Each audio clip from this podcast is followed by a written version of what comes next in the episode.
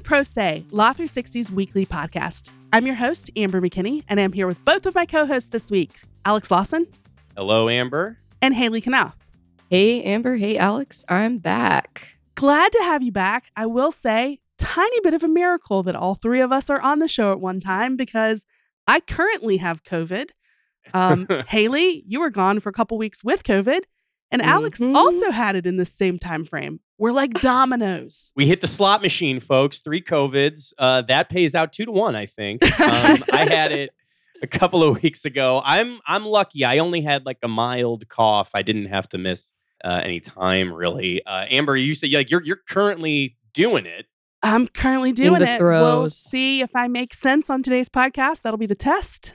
I do want to point out for our listeners, none of us have seen each other in person. That's so we managed to all get it independent of one another. Yes. Tis the season, everyone. COVID season. And uh, as an aside, our producer Kelly did want us to note that he is currently working uh, uh, with a herniated disc, uh, which is very painful and very sad for him. However, not so buzzy. There was not a herniated disc pandemic There that shut down society for the better for two years plus. So our thoughts are with him, if not the zeitgeist. So Will the Pro Say crew make it through? Stay tuned to find out in this episode. we'll see. Um, we do have a lot of interesting stuff to talk about. Yeah, we have um, a great guest on the show this week, Andy Pincus, who is an appellate pro from Mayer Brown, who's done a lot of work related to high court arbitration cases. So he was the perfect person to have on because just this week we got the third of three arbitration decisions from the court. That's a lot for one term. So we wanted The him Holy to sort of Trinity. explain it exactly. Almost like three podcast hosts getting COVID or something. Everything in threes today. Yeah, yeah, yeah. Um, so we always love having Andy on the show. He's been on the show before, um, and he's got a lot of wisdom to impart on that topic, uh, which is quite important. Before we do that, um, we do have some news to get to. I am, I'm frankly proud to say that we here at at Law 360 in general and in Pro Say, we cover the legal system from all angles. I'd like to say, and particularly when it comes to litigation.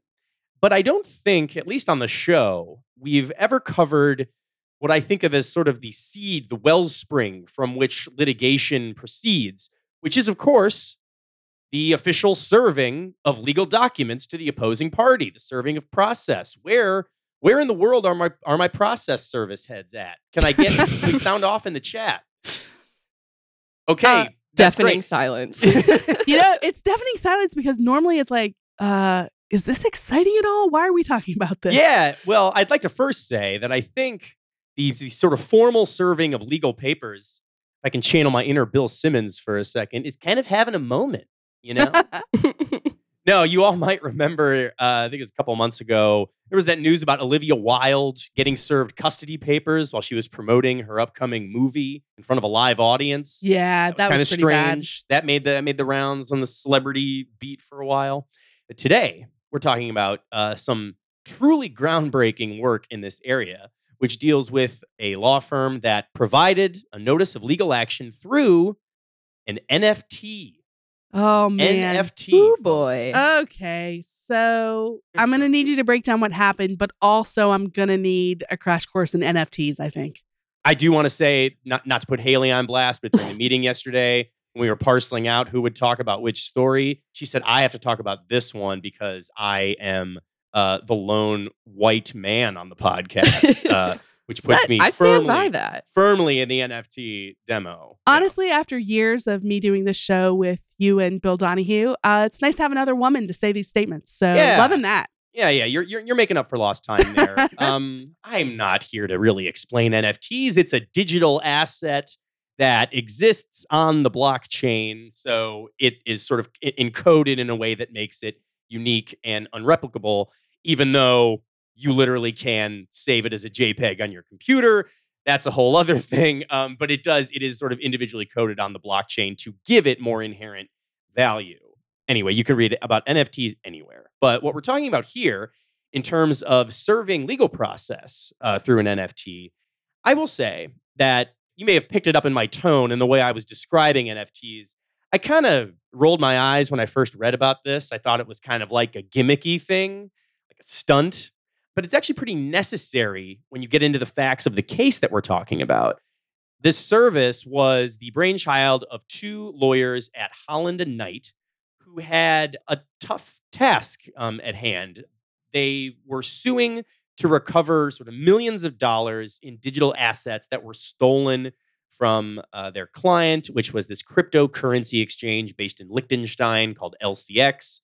But you know, it's a hacking, it's a cyber hacking, and so the thieves are anonymous, and so the lawyers had no one to serve papers to through conventional means. So I say mostly anonymous because LCX had been able to, uh, through some sort of you know forensic algorithmic analysis, they had been able to identify the digital wallets that were associated with the hacker, which doesn't tell you anything about the identity of them or their physical location, but it does sort of identify them somewhere out in the world of the blockchain.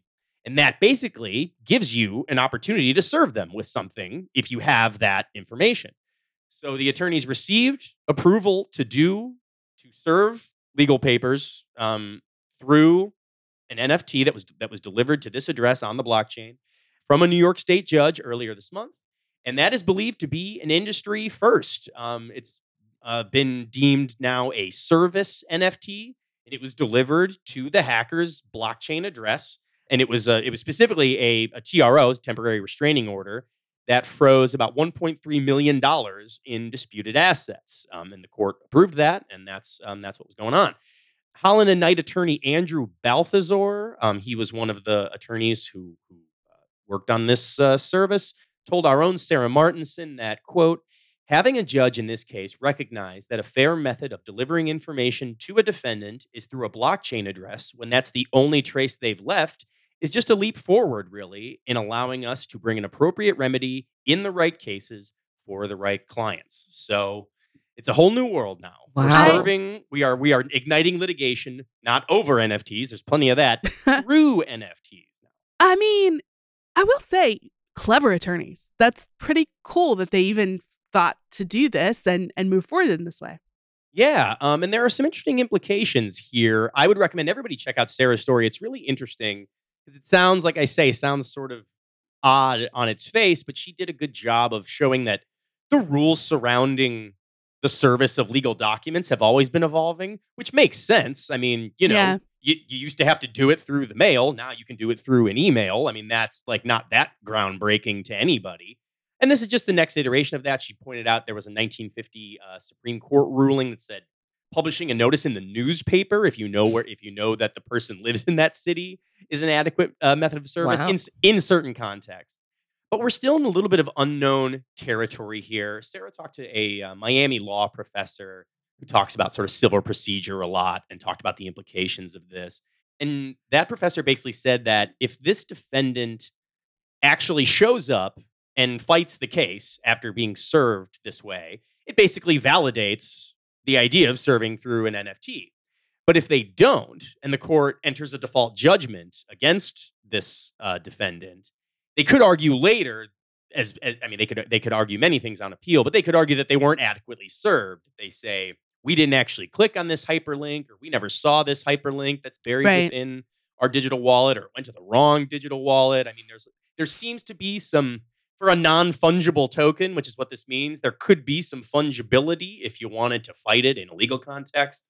But uh, this was just served uh, last week, so it's early days. But I guess it's also worth noting here that it probably won't go away. Crypto, NFTs, uh, you know, these are quickly evolving areas, and hacking and theft are huge problems, and it's all almost always done by anonymous parties. And so, if those if if that continues, so too will litigation to get those assets back.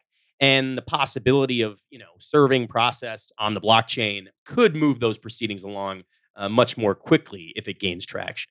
Just a matter of time till we're serving um, avatars in the metaverse. It's Yeah, coming our way. I mean, you know, it, it- you you serve it to my avatar, my avatar will see your avatar in MetaCourt. So there you go. So, this week for our second story, I want to do something a little bit different because I actually went down with producer Kelly to the Library of Congress in Washington, D.C. this week. And we talked to some of the big winners at the Burton Awards. That's an awards program that honors achievements in the law. Law 360 is one of the main sponsors of the event. So we had some access to some pretty interesting luminaries. So I basically wanted to kind of show and tell, if you will, with you guys, kind of bring back, it. yeah, I want to bring back some of the wisdom from two of the standout winners at the program. First up, I want to talk about David Rubenstein. He is the co founder of global investment firm, the Carlyle Group. He previously worked in big law in the White House and as an attorney staffer at the US Senate, so long career. At the Burton Awards, he was actually honored for his humanitarian work, which is extensive. So I asked him to share with us what he worked on that he's the most proud of. I've had an eclectic view on philanthropy, which is to say, I do many different things. And I like to remind people that philanthropy is derived from an ancient Greek word that means loving humanity, not giving away money. So I try to give my time and my energy, my ideas as much as my money.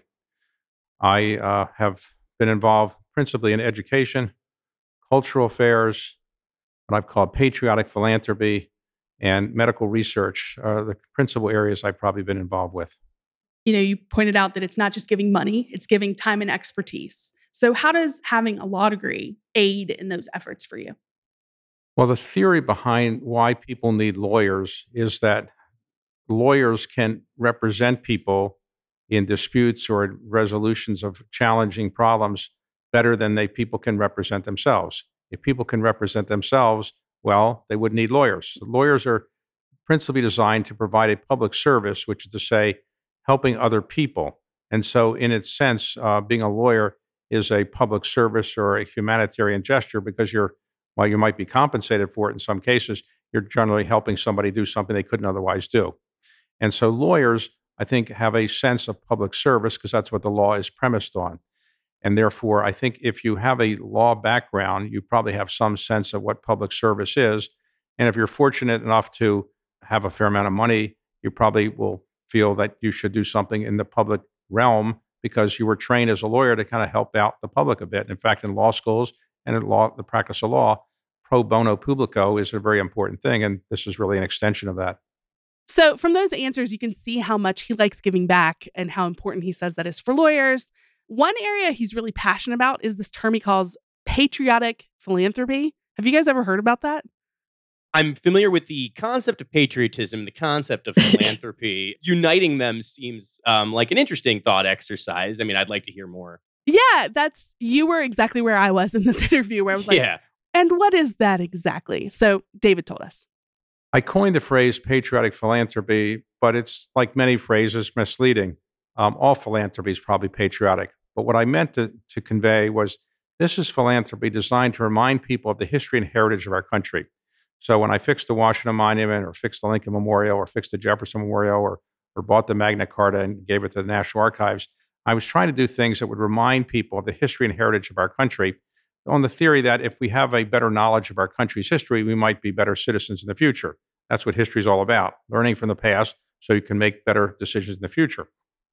Unfortunately, we don't teach history and civics as much as we used to. And unfortunately, as a result, many people do not know much about our country's history. And therefore, as one famous historian said, we're condemned to relive the past or the mistakes of the past. So that's what I've been trying to do in patriotic philanthropy.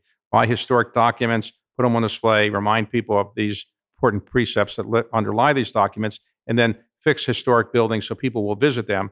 And the reason that it's important to do this, I think, is that the human brain has not yet evolved to the point where if you see a computer slide of the Washington Monument, it's the same thing as going there. Or if you see a computer slide of the Magna Carta, it's not the same thing as actually seeing it. So if you actually go see it because you think it's real, it's there, it's available, you're likely to get more out of it than if you just looked at it on a computer slide. That really resonates as we sit here in the Library of Congress, you know, a building that really drives home the sense of history and grandeur of America.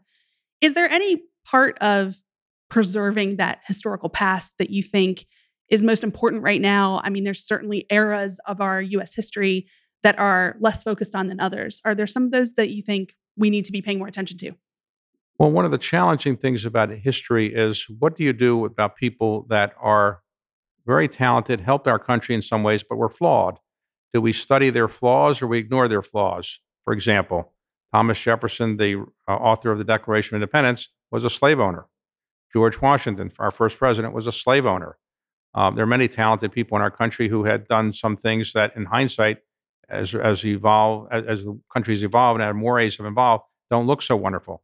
So I think it's important to look at the past and figure out which things you want to cherish and and honor somebody about, which things you should point out to people these weren't so wonderful. So I have one more quote from the interview with David Rubenstein. He's written a bunch of books, and one of them was called How to Lead. So I couldn't pass up the opportunity to get the scoop on how to be a good leader. Alex, I used to be your boss. Kelly, I'm currently your boss. I don't know if I'm doing a good job. I thought David might be able to tell me. Well, let me first say, I mean, if he wrote a book called How to Lead, great journalistic instinct by you to say, well, I haven't read the book. How indeed? Why don't you tell us anyway? yeah, so I basically asked him, he in the book he collected wisdom from a bunch of people. So I asked him what resonated the most with him about how to be a good leader. Well, the thing that probably resonated the most was that I was trying to justify why I wasn't very impressive when I was younger and got luckier later in life. So I divided life into thirds and saying that in the first third of life, you prepare uh, for the remaining two thirds, but very often some people are great people in that first third. They're Rhodes Scholars, student body presidents, Supreme Court clerks. And since I was none of those, I had to justify how I actually got lucky later in life.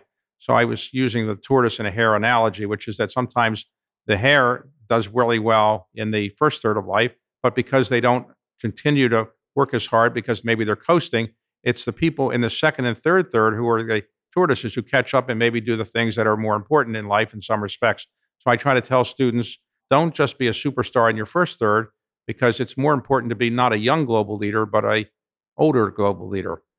So, long story short there with that bit is that there is hope for me to yet achieve greatness. You don't have to do it all when you're in your 20s. So, that seemed like great news for me.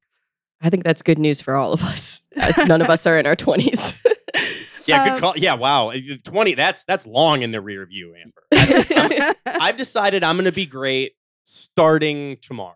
I'm giving myself a long tail. I, I can do it at any okay. time in the future, guys. Good.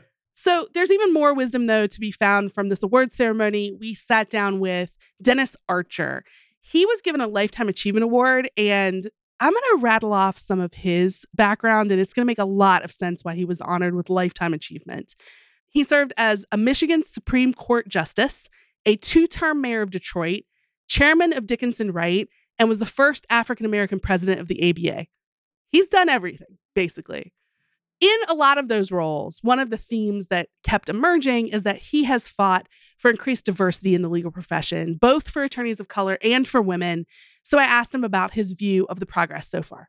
When the American Bar Association was founded, we were not permitted, lawyers of color were not permitted to be even members. And that's blacks and browns. And there were very, very few women lawyers. When I was in law school, and I'd started, I went to night school. It taught students who were considered um, uh, to be learning disabled. I taught in the Detroit Public Schools, and I went to law school at night. And I looked around in my class, and there were a handful of outstanding, brilliant women who happened to be law school participants. Today, women are over 50% or at 50% or more than our law school class, which was give which gave rise to your question of are we seeing any difference? Well, we are, and it's occurring. And it took a long time for that to occur. And in the American Bar Association, we have all kind of women leaders doing all kinds of things. We've had any number of outstanding women presidents. Now that's fascinating to hear. We both write and talk on the show about the progress or lack of progress, really, among elite law firms, especially in terms of diversity. Um, even though you know on paper all of them are eager to tell you about all these steps they're taking and of course to, and trying to improve and you know you can decide what you know for yourself whether that's a good faith effort or not but i mean it's certainly valuable to have some firsthand storytelling from this perspective from dennis yeah, and Dennis was he was a lot more bullish on the state of the law than I expected because we do have a lot of headlines that make it seem pretty bleak, like we've stalled out or progress hasn't gone as far. And he's taking a longer view, and that in a few short years, even within the span of his own career, he's seen big strides. So that actually can make us all feel good that we're at least going the right direction. One other thing I asked him about was future leaders in the law. So, people in law school or young associates who are right now wondering how should they should approach their careers to make the most impact. Since he has this very extensive resume and he's done it all, I wanted to hear about what he would tell the next generation about how they can kind of emulate that kind of standout career. The difference between when I went to law school and I started as I mentioned before, law school in 1966, we didn't have clinical programs. Clinical programs now are very much in, and they do a good job of helping to represent those who cannot afford to hire a lawyer. They fill in the void where the legal services corporations and lawyers, sole practitioners, small firms engage in pro bono services. When you represent someone who can't afford to have a lawyer and you've got a clinical professor who works with you so they can train you and teach you in terms of what to do, how to do your interviews, what to look out for, what to do, how to listen, how to be, how to never misrepresent anything to the court. When you have a client look you in the eye and say, Thank you so much. I really thank you for, and they are appreciative, especially when you win. But even if you don't win, they appreciate the fact that you took the time to hear them out and you took the time to make a difference in their lives. He also had some practical advice beyond just clinical work. Here's what he said I would say to anyone try to get the best grades you can in law school, always be prepared, always make sure that you are doing your homework and the like, and, and you're prepared with your classes, etc. Read the horn books, do all that you can do to be fully educated. And then when you practice law, be respectful of the clients that you represent, whether they happen to be corporate America or they happen to be, you happen to be working uh, for a um, nonprofit or you're working for someone who work, comes into the office and says, I can't afford a lawyer, but here's what happened to me. You need to listen to the client, respect them. You always practice ethical law. And if you do that, you will enjoy what you do. And when you enjoy what you do, you've heard that old saying if you enjoy what you do, you'll never work a day in your life because you are not working. You're doing something that you love to do. So, guys, taking all of this together, this is my show and tell. Uh, made me feel really good about the legal profession. It's when you have such impressive people, it's easy to get inspired. So I hope our listeners get a little taste of that too.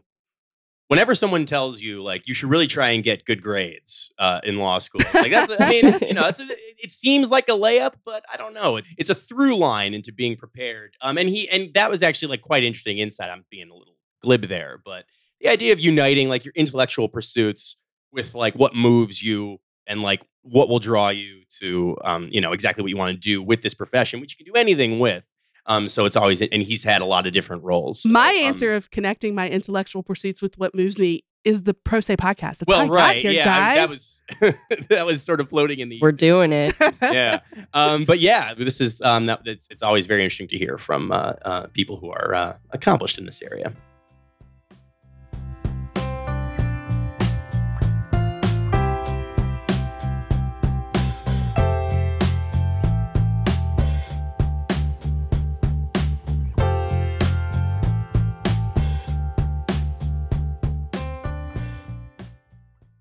This term at the U.S. Supreme Court has been full of blockbuster issues, with cases pending that will impact abortion rights, guns, and religion. But a trio of cases that may have flown under the radar will also have lasting impacts when it comes to arbitration. Today, we're joined by Andy Pincus, a partner at Mayer Brown, who focuses his appellate practice on cases at the Supreme Court. Andy is no stranger to huge high court decisions on arbitration, having won AT&T versus Concepcion back in 2011. Hi, Andy. It's great to have you back on Pro Say. Hi, great to be back with you. Man, um, a lot of arbitration this Supreme Court term. Um, I can't remember the last time we had three. So I'd like to just sort of get into each of the three cases and break them down one by one for our listeners. Sure. I'm happy to do that, although I do think there's one can I make one overarching point? Sure. interesting. You know, I thought some people, I think some people thought that you know, with these three cases, maybe the Supreme Court was going to cut back on arbit- the protection of arbitration or change its jur- jurisprudence in some way. And I think what's striking is uh, the unanimity. Two of the decisions were actually unanimous, and the third one was eight to one, with with Justice Thomas just adhering to a, a position that he's taken for years and years in other cases. So it's interesting that arbitration issues that have been polarizing weren't this year. Yeah, that is surprising, especially with the makeup of the court. This may be the one area where they agree. Um, really a shock. Everyone loves arbitration. well, let's start with the first one they decided this term. I think it was back in, in May, the end of May. It was Morgan versus Sundance. What did the court hold in that case? So the court held in that that case involved the question of how do we decide uh, whether someone has waived the right to assert uh, an arbitration clause and the protection of the enforceability of that clause under uh, the FAA. What's the legal standard uh, governing that waiver determination? And there had been a conflict in the Court of Appeals. Some courts of appeals said uh, that to find waiver, you not only have to find um, that uh, the the party that you're trying to uh, find waiver waived didn't assert the right, but also that there was prejudice to the party that's opposing arbitration. And some courts said, no, you don't have to find prejudice. So that was really the question that was teed up uh, before the Supreme Court.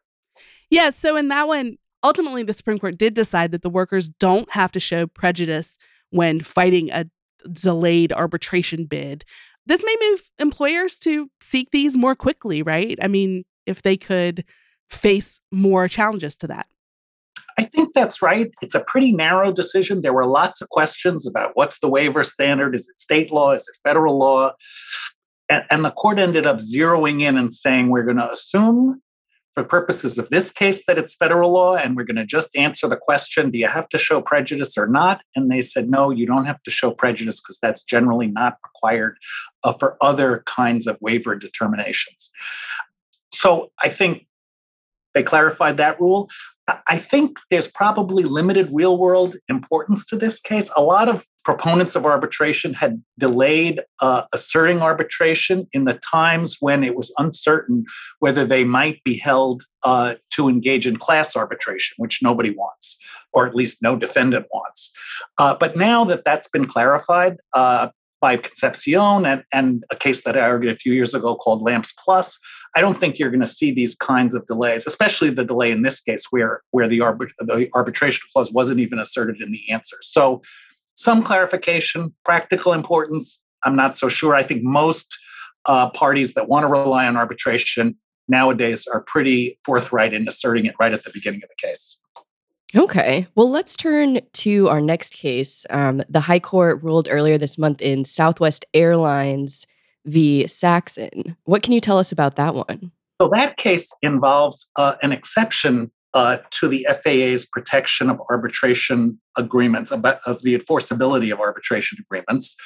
The FAA says has a provision that exempts uh, what the court has held to be uh, employment agreements of people in the transportation business who are employed by transportation companies. And the exact scope of that exclusion from FAA protection has been uncertain and has been litigated in a variety of contexts. Folks may remember that a few years ago, uh, the court uh, decided the new prime case. That was a case about whether this exclusion applied only to employees or it also applied to independent contractors. And the court said, yes, the exclusion applies both to independent contractors and employees. And so this case presented you know if that was like vertical how how deep is this uh, is this exclusion? This was sort of how wide. What constitutes uh, a transportation worker? And in particular this involved some gate agents uh, at southwest airlines the class of gate agents who don't only work at the gate, but sometimes they have a role in either putting baggage on the plane or taking it off. And the question was, does the fact that they engage in that uh, in that activity make them transportation workers that are covered by the exclusion or not? Yeah, it seems like we had a couple that were just nibbling around the edges of arbitration, if you will, sort of changing the scope or clarifying a rule. But we do have one third case that just got decided this week Viking River Cruises versus Moriana. this one is a little different. It's a former sales rep for Viking River Cruises, and they have to pursue their wage and hour claims in arbitration. So, can you lay out the particulars of that case and tell me if you agree with me that this is the most important of the three we're talking about today? This is the big deal. Yes, I think the court was very cautious in Southwest, and as I said in uh, in the Sundance Morgan against Sundance case about being very, very focused, very narrow. This case involved uh, how the FAA interacts with claims under California's Private Attorneys General Act.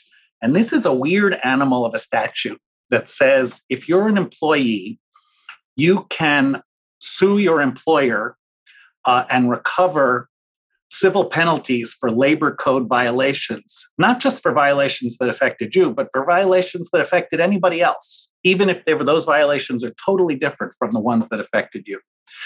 And the question in the case was how does the federal arbitration interact with this statute? In particular, remember that in Concepcion first, and then in the American Express Italian Colors case, and then in the Epic Systems case, the court said with respect to class actions, if an arbitration agreement involves a cl- has a class action waiver, that the enforceability of that class action waiver is protected by the FAA, and it precludes both class actions in arbitration and class actions in court. So the argument was on the defendant's side, these PAGA claims look a little bit different than class actions, but basically they should get the same treatment under the FAA. And a provision that bars representative actions under PAGA should allow for arbitration only of the claims that affected the individual claimant, and they shouldn't be allowed to bring in, either in arbitration or court, those claims about other people. And so that was the question. The California Supreme Court had rejected that argument.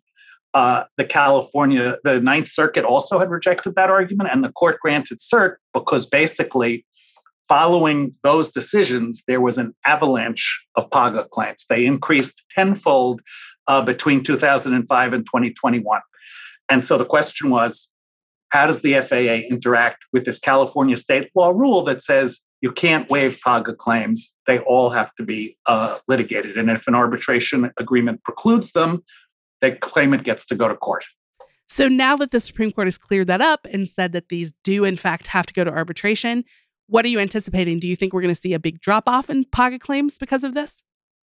Well, I think the first step will be there's going to be some skirmishing about the scope of the Supreme Court's decision. There was um, a five justice majority, and then there were three justices uh, who would have had a, a, slightly different rationale for holding uh, these that the FAA requires that these arbitration agreements be enforced. So I think, uh, from what I've read in the papers, the plaintiff's bar is going to try and argue that there are ways around this decision.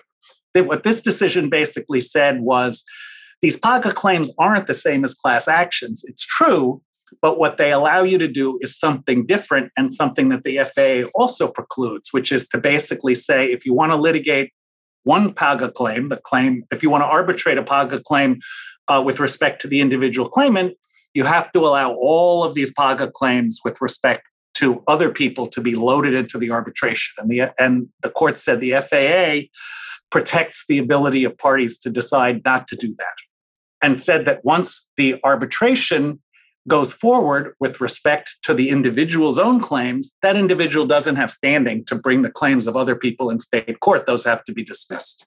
So I think there'll be some skirmishing about that, but I think for now, the court's ruling is clear. And I think actually the court's ruling in some issues that it left open and left some hints about uh, say that even though Justice Sotomayor said in a separate opinion that maybe the California legislature could do some things to allow those third party claims to be brought in court, I think ultimately the Supreme Court is going to say the FAA doesn't allow that.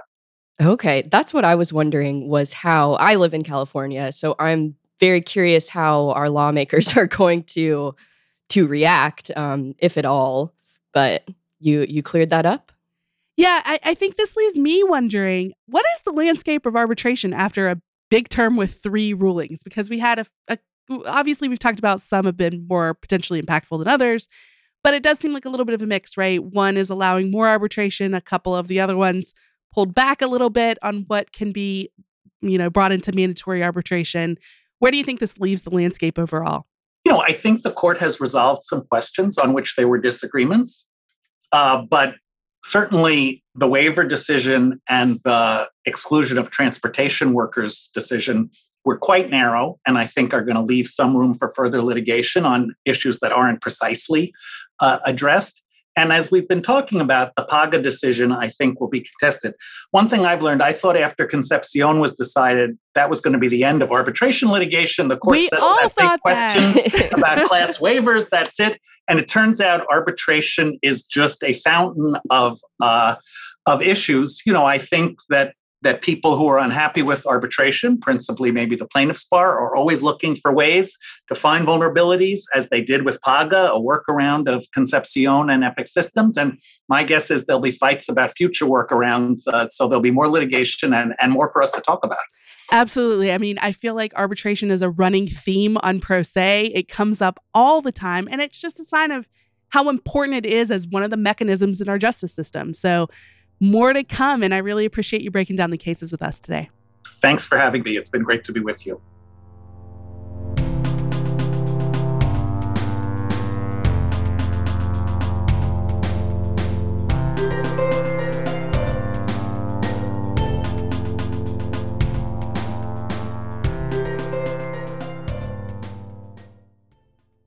We like to end our show with something offbeat, and we're going to a well that I enjoy visiting. Uh, we're talking about animals this time.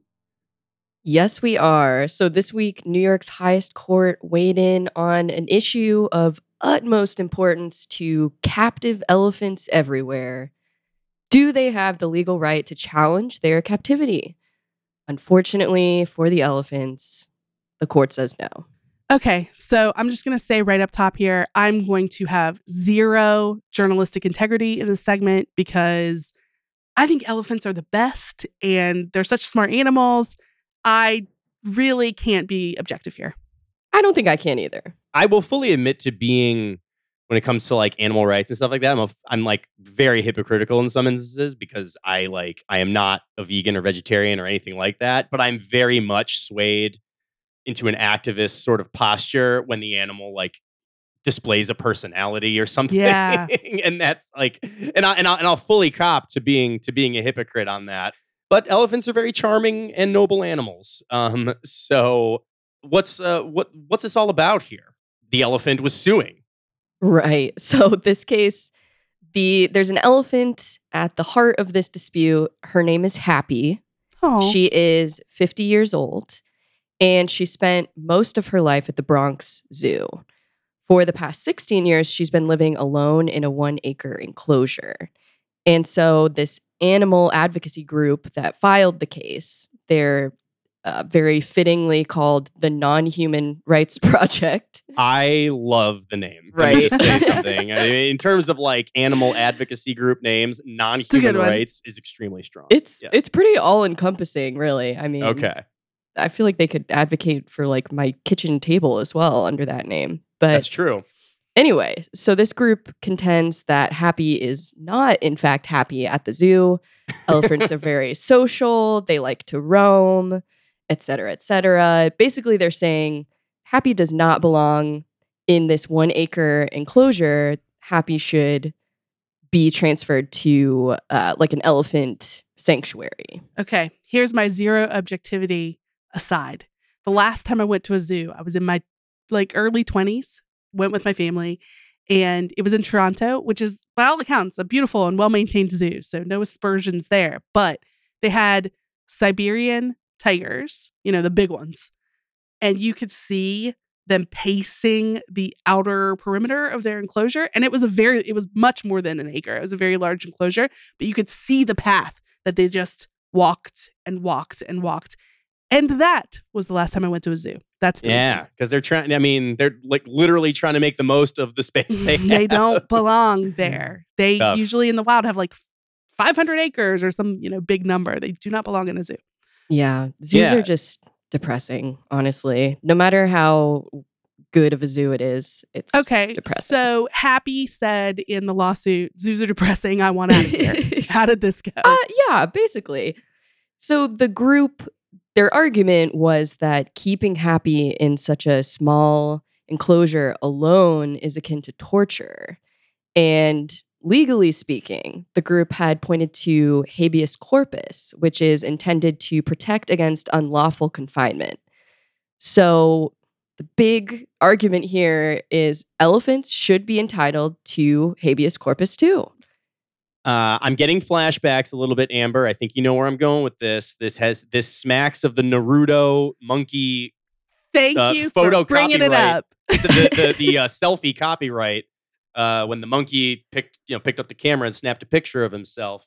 That was quite a harrowing. Uh, uh, this is just a different way of sort of transplanting a That's legal right. concept reserved for humans traditionally to an animal.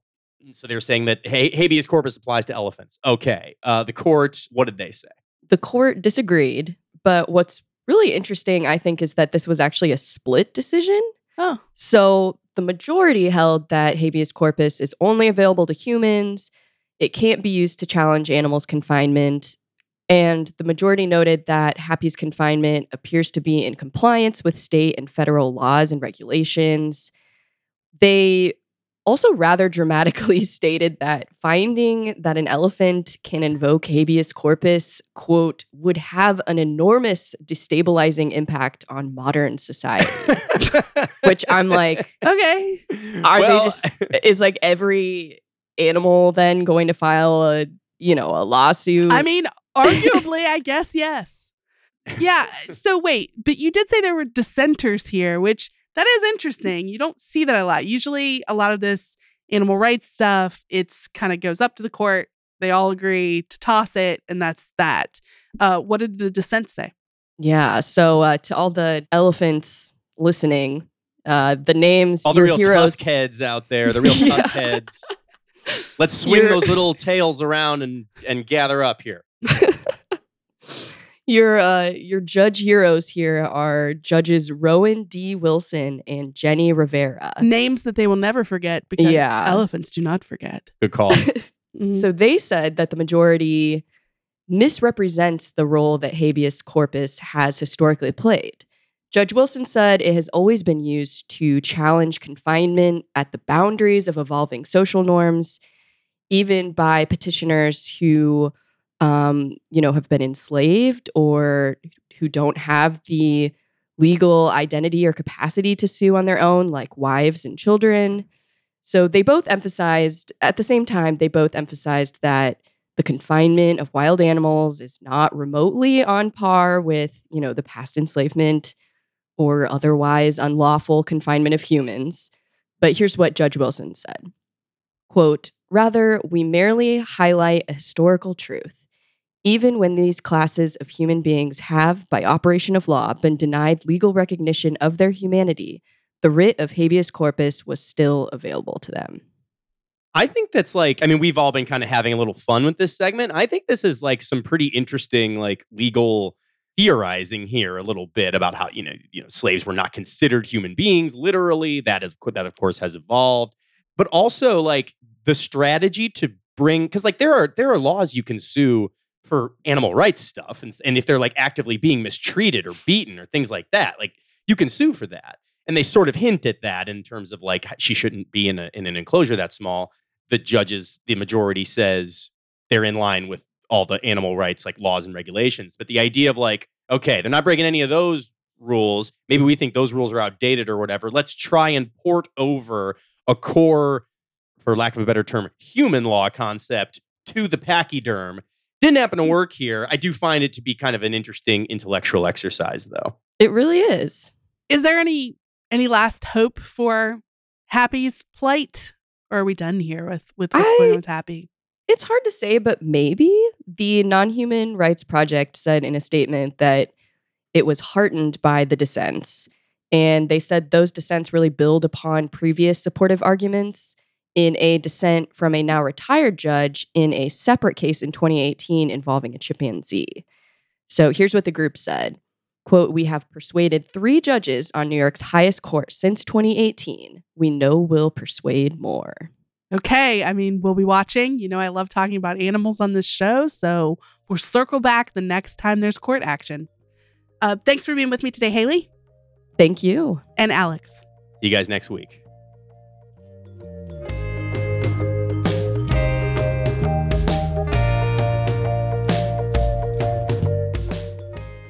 We also want to thank our producers, Kelly Marcano and Stephen Trader, our guests this week, Andy Pincus, Dennis Archer, and David Rubenstein, and our contributing reporters, Morgan Conley and Sarah Martinson.